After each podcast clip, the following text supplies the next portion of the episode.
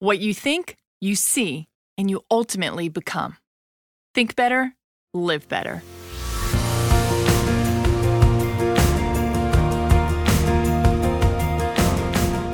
Welcome to the Think Better, Live Better podcast. We're your hosts, Marc and Angel Chernoff, New York Times bestselling authors and creators of the popular blog Marc and Angel Hack Life. Today's episode is titled 10 Things to Remember About Toxic Family Members. Family is supposed to be our safe haven. Sometimes, however, it's the place where we find the deepest heartache. You know, letting go or breaking up with a toxic friend, boyfriend, or girlfriend is one thing, and there's plenty of advice out there for doing so. But what about letting go of a toxic family member? Most of us are not in a position to just walk away, nor do we feel that we want to or that that's the right thing to do. So, what can we do when a family member is literally spoiling our lives with their toxicity? How do we deal with our feelings of obligation, confusion, betrayal, and heartache? First and foremost, you must accept the fact that not everyone's family is healthy or available for them to lean on, to call on, or to go home to. Not every family tie is built on the premise of mutual respect, love, and support. Sometimes family simply means that you share a bloodline, and that's all. Some family members build us up, and some break us down. Second, you must understand that a toxic family member may be going through a difficult stage in their lives. They may be ill, chronically worried, or lacking what they need in terms of love and emotional support. Such people need to be listened to, supported, and cared for.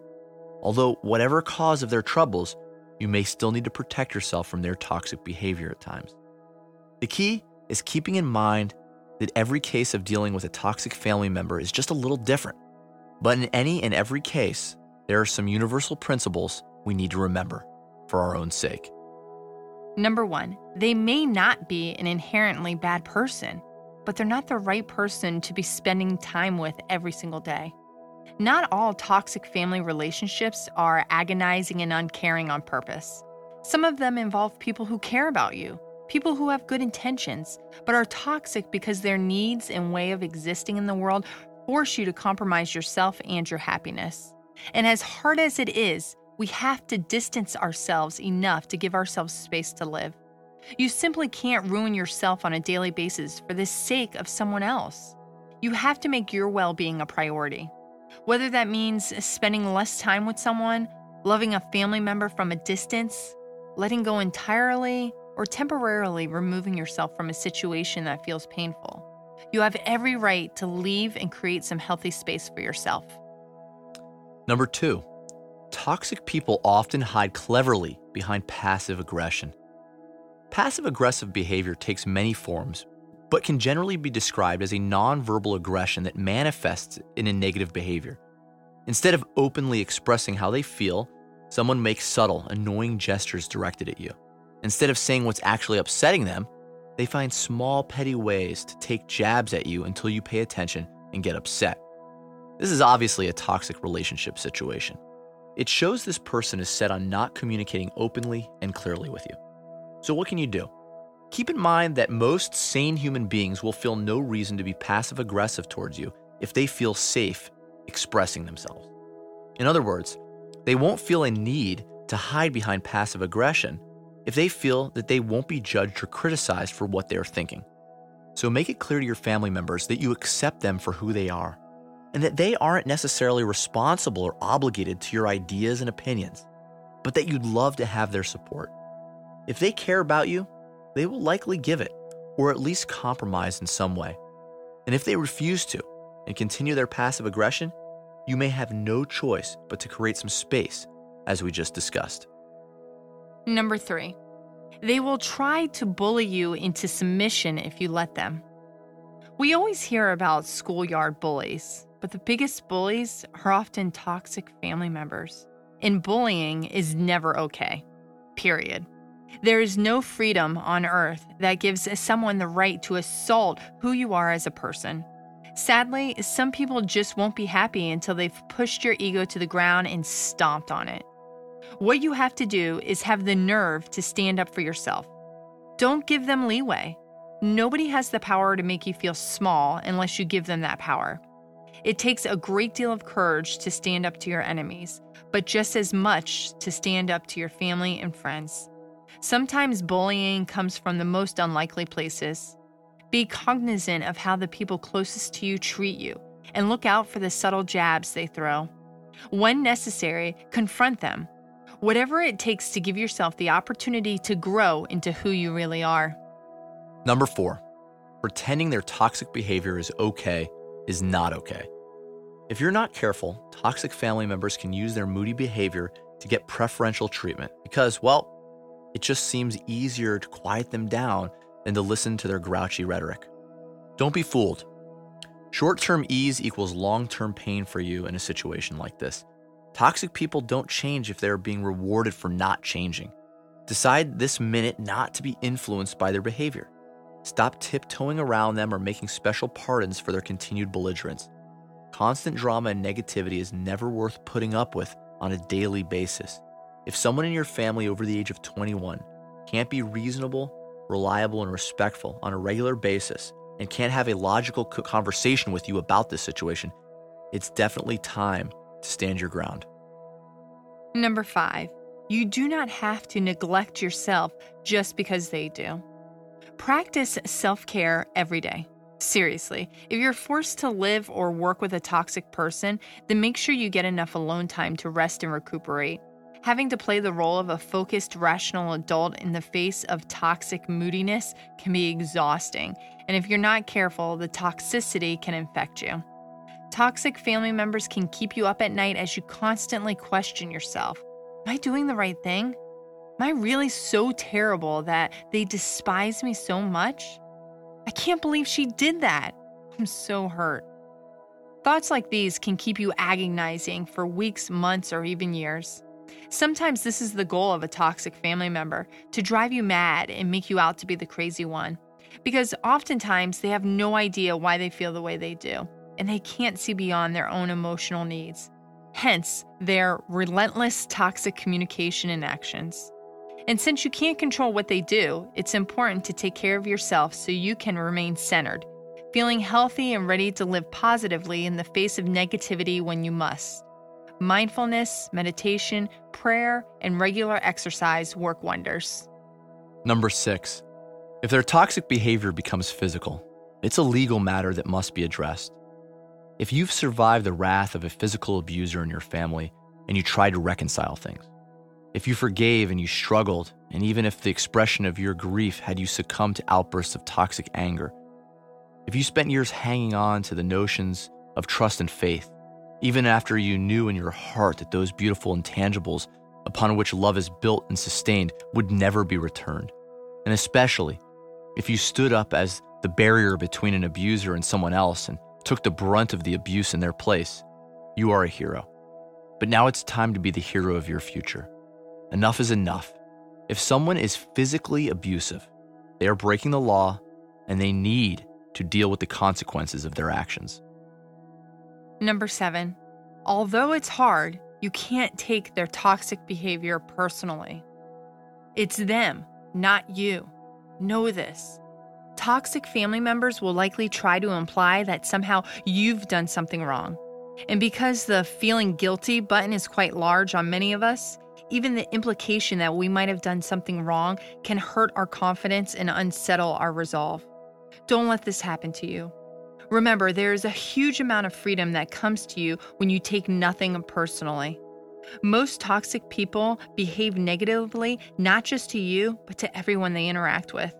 Even when the situation seems personal, even if you feel directly insulted, it usually has nothing to do with you.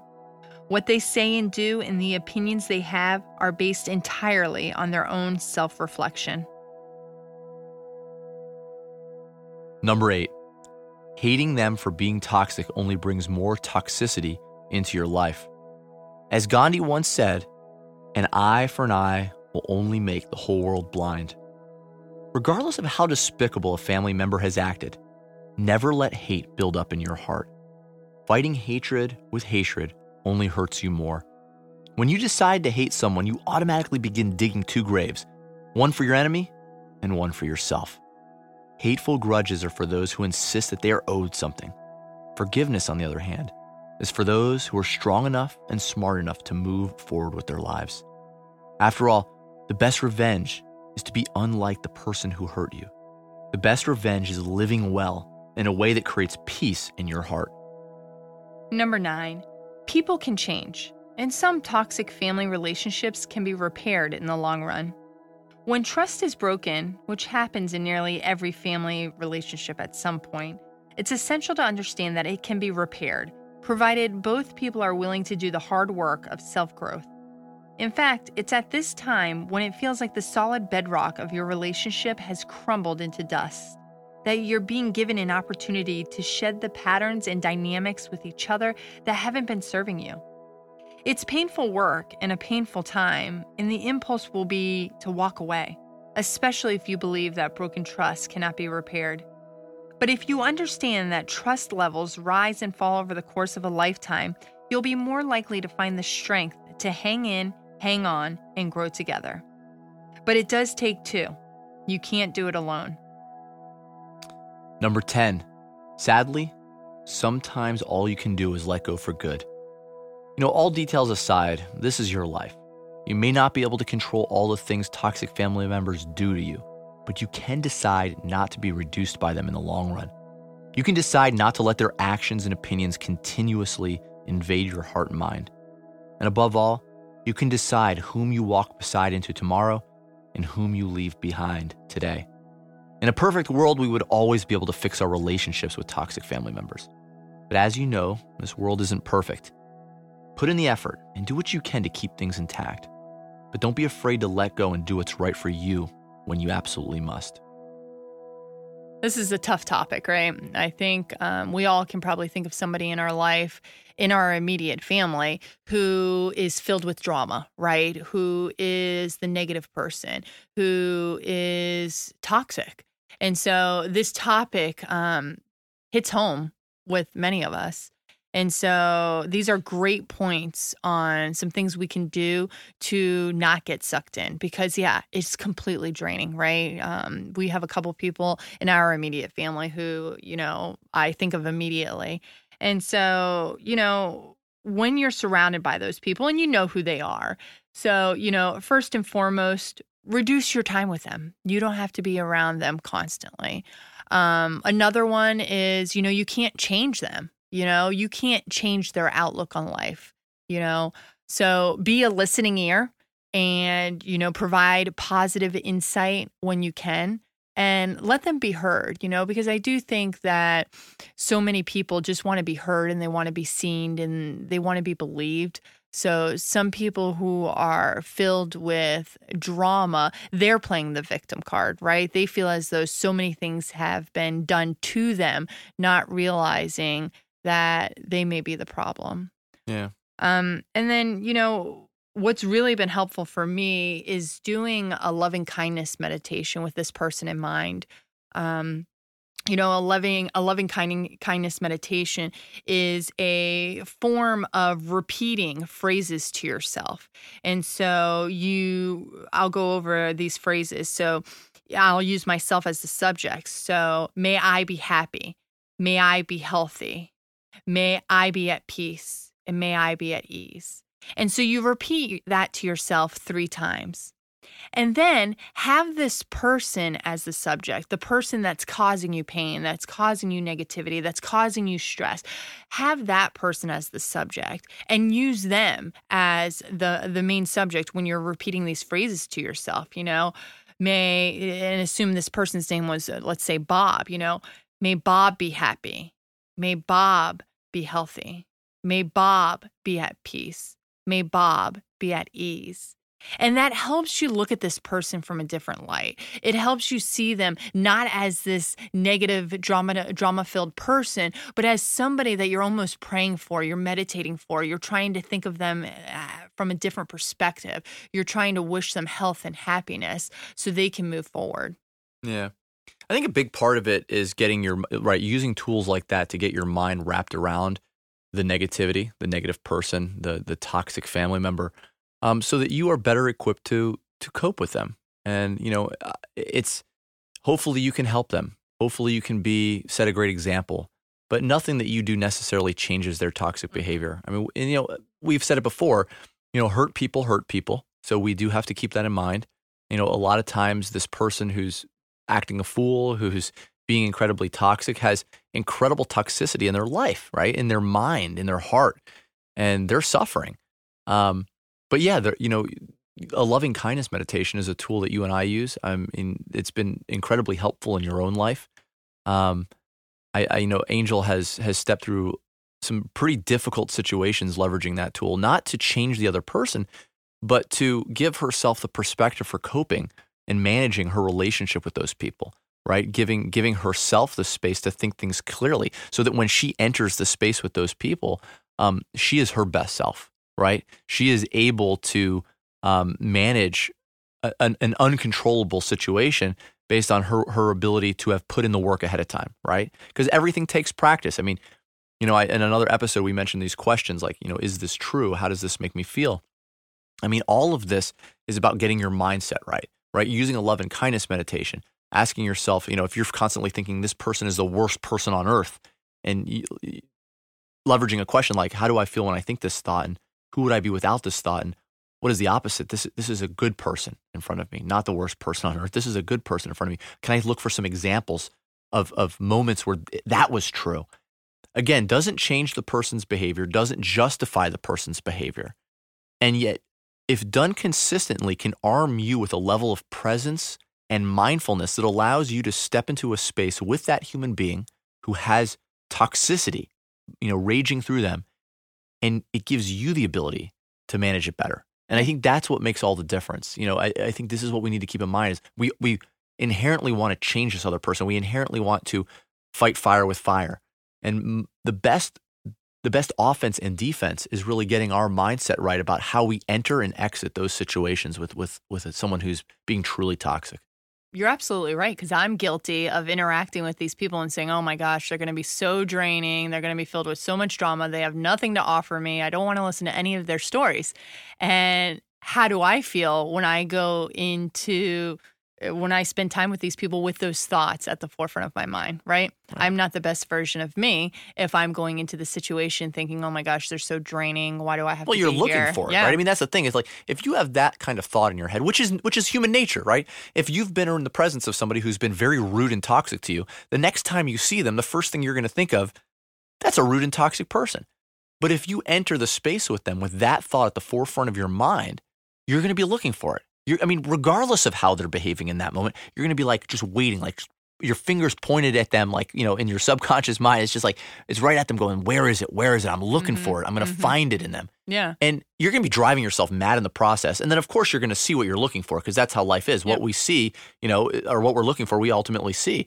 So, I, again, practice is what makes perfect, yep. right? That's a cliche, but it's so true. I mean, if we can spend time away from the person, getting our mindset right, when we're in the presence of the person in, in a source of toxicity, we are more mindful and more equipped to deal with it. And so we can use some inquiry tools, forcing some some perspective on ourselves, like, you know, you know, what is the opposite of the thought that I have about this person? And let me find at least some slivers of examples in this person's past where that has been true so I can at least arm myself with perspective. This isn't an entirely bad person.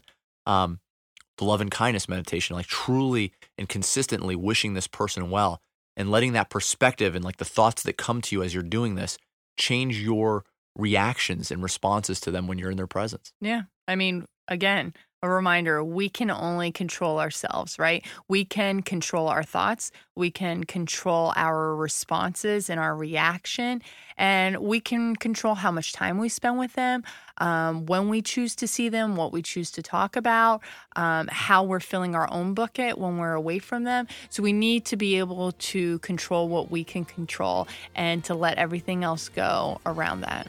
Agreed. Remember, what you think, you see, you ultimately become. Think better, live better.